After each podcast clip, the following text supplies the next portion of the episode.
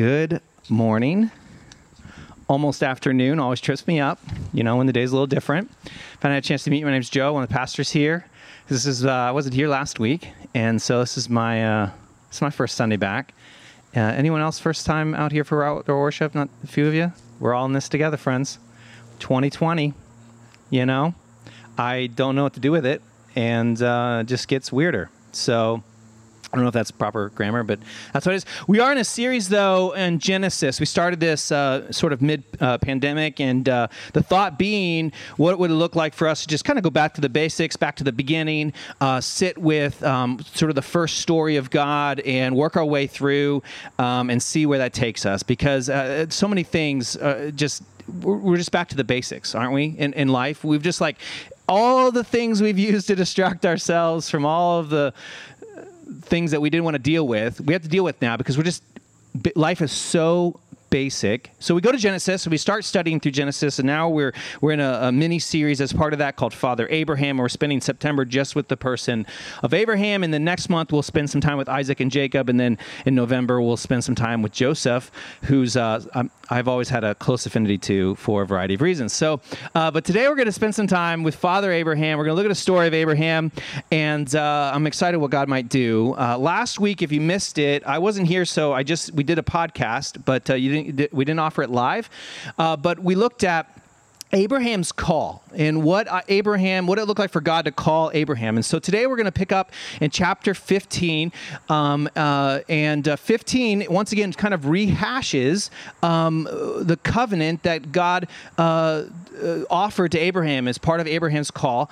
And, uh, and it reminds Abraham a few times. So in chapter 12 is Abraham's call. And then in chapter 15, God says it again, talks about it again. And then later in chapter 17, God talks about Abraham's call and God's covenant with Abraham and God's promises to Abraham again.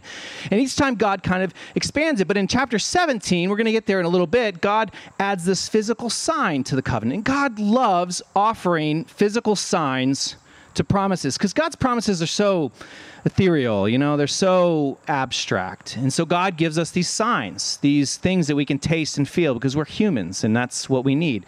So Noah gets a rainbow, he can see it in the sky, it's beautiful. Um, Moses gets a variety of signs from the burning bush to the, the, plagues are part of the sign, and, and, and, and, even with the people, the Passover begins this begins to be part of a sign.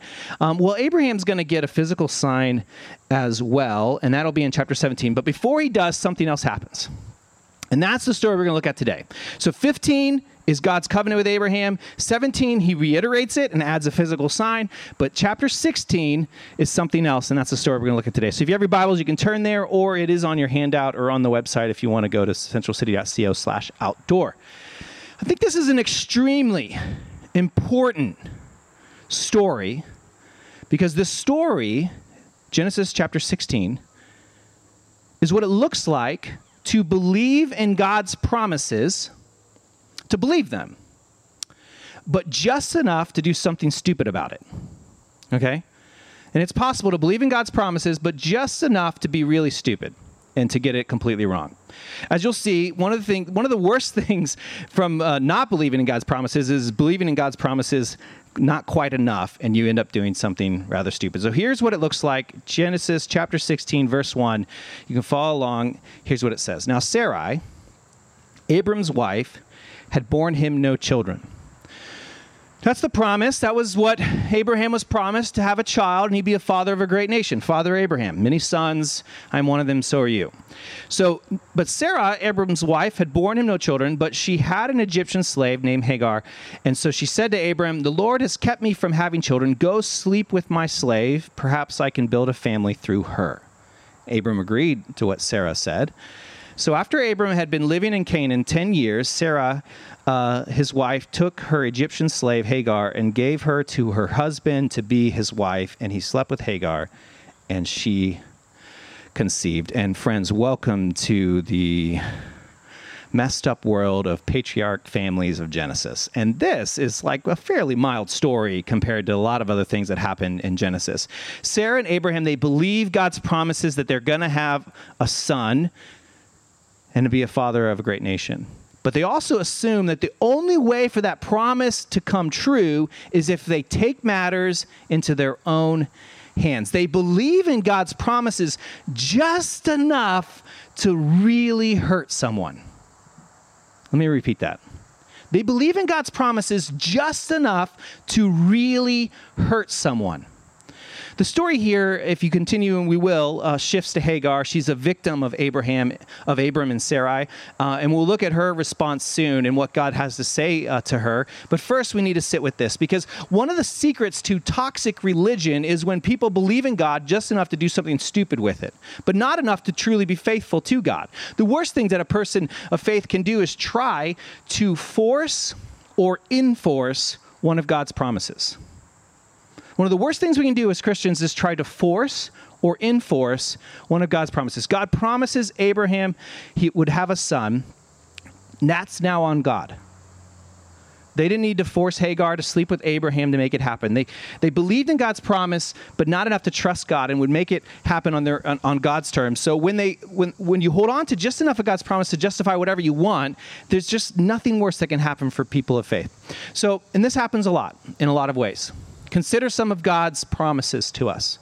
Beautiful promises, but as soon as you try to force them, they become the crux of what I consider toxic religion. We can believe that God is going to supply all of our needs.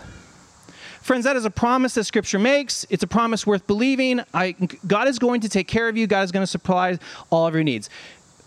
We can believe that, but also when we don't see it happening, we can be motivated to lie, steal, or cheat to try to make it happen. Because we know God wants us to have it. God wants us to take care of all our needs. So I got to do whatever it takes to make God's promises happen. We can believe that God has made us special and that we are loved by God. We can believe that just enough that when we no longer feel like we're special or no longer feel like we're loved, we can ridicule or make fun of other people or put others down, trying to convince ourselves that it's the opposite for us. We can believe that God has blessed us, and we can believe that God has blessed us so much that we can justify not blessing other people we can hoard and we can cling and because we because we believe that God wants us to be happy. So hear me when I say God wants to supply all of your needs and God wants you to know that you are loved and that you're special and God has blessed you. All of those things are true, but if we truly believe that, we would receive it and we would trust it. We wouldn't try to force it or enforce it or exploit it. So Abraham and Sarah believe the promise just enough to take into their own hands. And Abraham sleeps with uh, his wife Sarah. And the worst part is this is not an unusual story throughout history, uh, but terrible. Um, uh, and horrible all the same, and, and all because they believed God, but not enough to trust God or wait for God. And after this chapter, God reminds them again of this promise, and God adds the physical sign, as if to, to say, hey, Abraham and Sarah, you got to remember, I'm going to take care of this. This is my thing. And, and when God tells Abraham he's going to give him a sign to help him remember the promise, I wonder if Abraham's like, you know, oh, a sign. This is going to be great, like like Noah in the flood, you know, like a rainbow. And, and God's like, yeah, yeah, something like a rainbow. And, and Abraham's all excited, and God's like, okay, you and every male is going to be circumcised. And Abraham's like, circumcised? Yeah, you know, just it's got to be cut off. So, like, nothing like a rainbow. Of all the promises, this is by far the most intense. Now, maybe its placement right after the story of Hagar is coincidental. I'll let you decide. Here's what happens to Hagar. I want to turn the story to not from the oppressor to the oppressed. Here's what we know for sure. What Abraham and Sarai did to Hagar hurt her and hurt her deeply. And they didn't stop there. If you skip to verse 6, it clearly says Sarai mistreated Hagar, so she fled from her. She runs away. She's abused, and then she runs away. Good for her.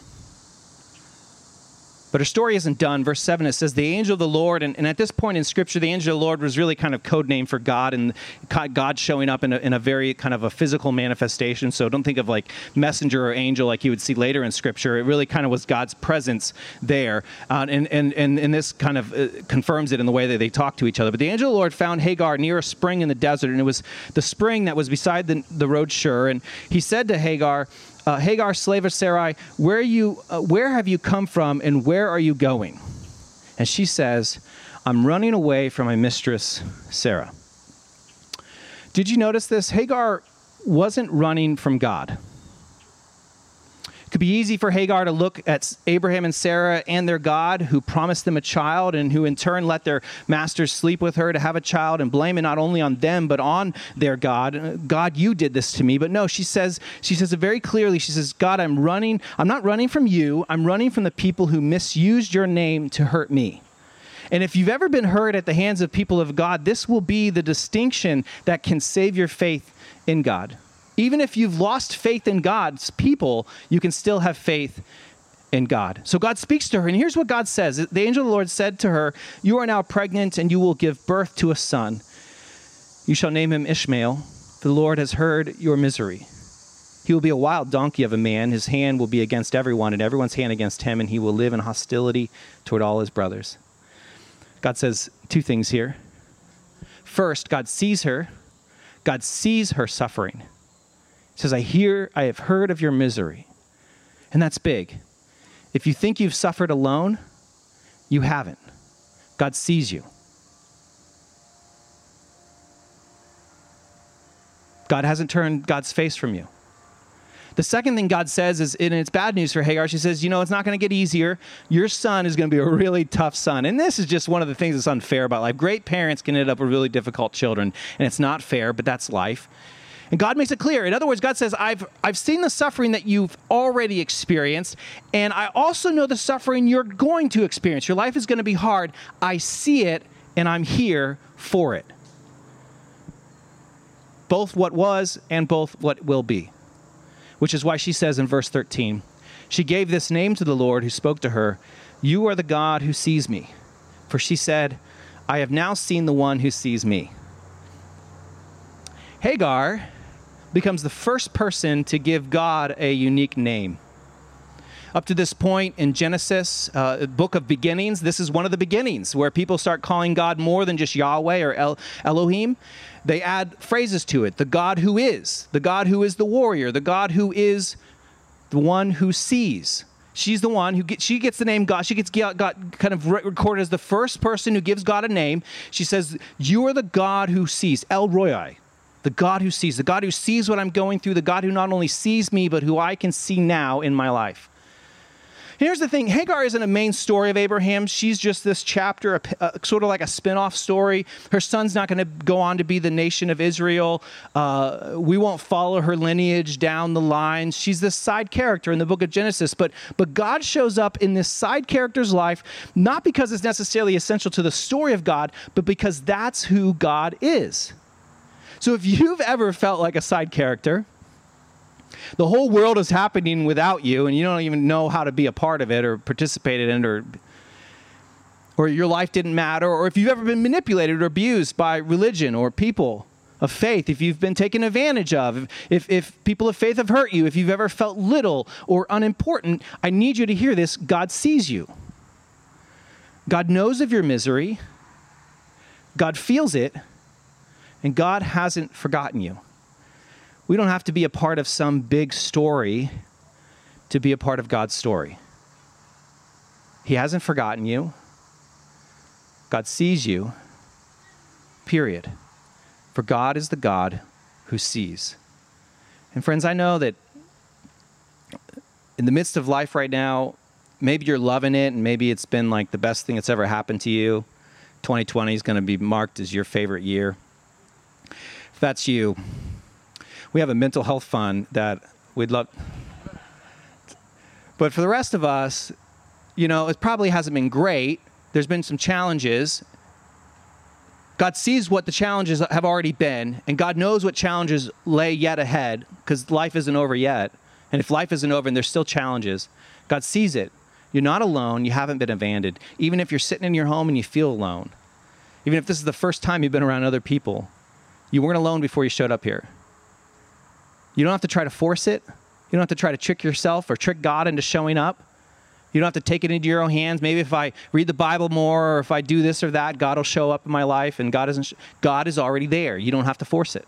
God promises.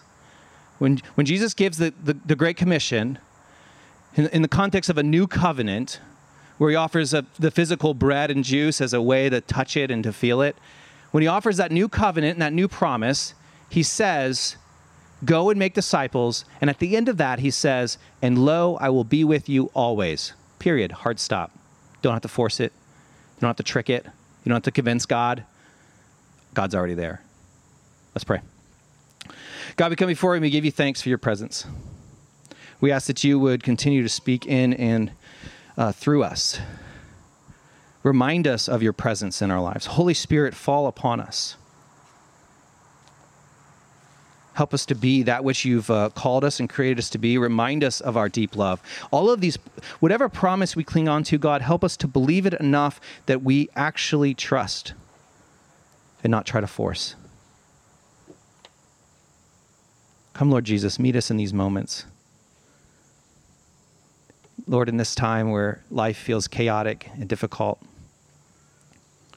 remind us. Remind us of who we are and who you've called us to be. Work in our hearts and our minds. In your name we pray. Amen.